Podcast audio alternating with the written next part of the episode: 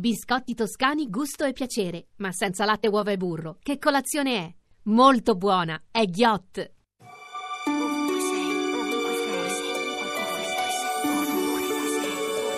Ovunque sei. Questa mattina mi sono svegliata e ho pensato a un libro costruito intorno a numeri, esperienze e riflessioni per capire perché alcune coppie durano e altre no. Mentre lo leggevo, ho preso degli appunti che mi sono capitati tra le mani ieri sera. È una lista breve di cose da tenere a mente, da mettere in pratica per proteggere un amore dalla minaccia dello scorrere del tempo. Ho riletto la lista Volevo capire dove ho sbagliato o dove ha sbagliato chi ho incontrato sulla mia strada.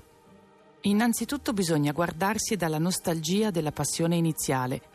Chi la pretende anche nel lungo periodo non avrà mai un rapporto duraturo.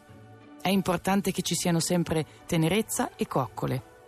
Essere amici tiene saldo il legame, così come l'indulgenza verso i piccoli difetti, perché la rabbia ferisce. Infine, è importante lasciarsi spazio. Sulla copertina del libro c'è una coppia di pappagallini, quelli che chiamiamo inseparabili, perché non amano vivere soli e si legano a vita al loro compagno.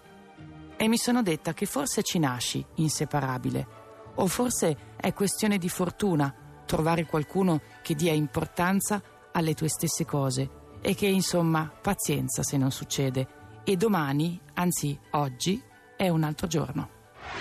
Radio 2, ovunque sei.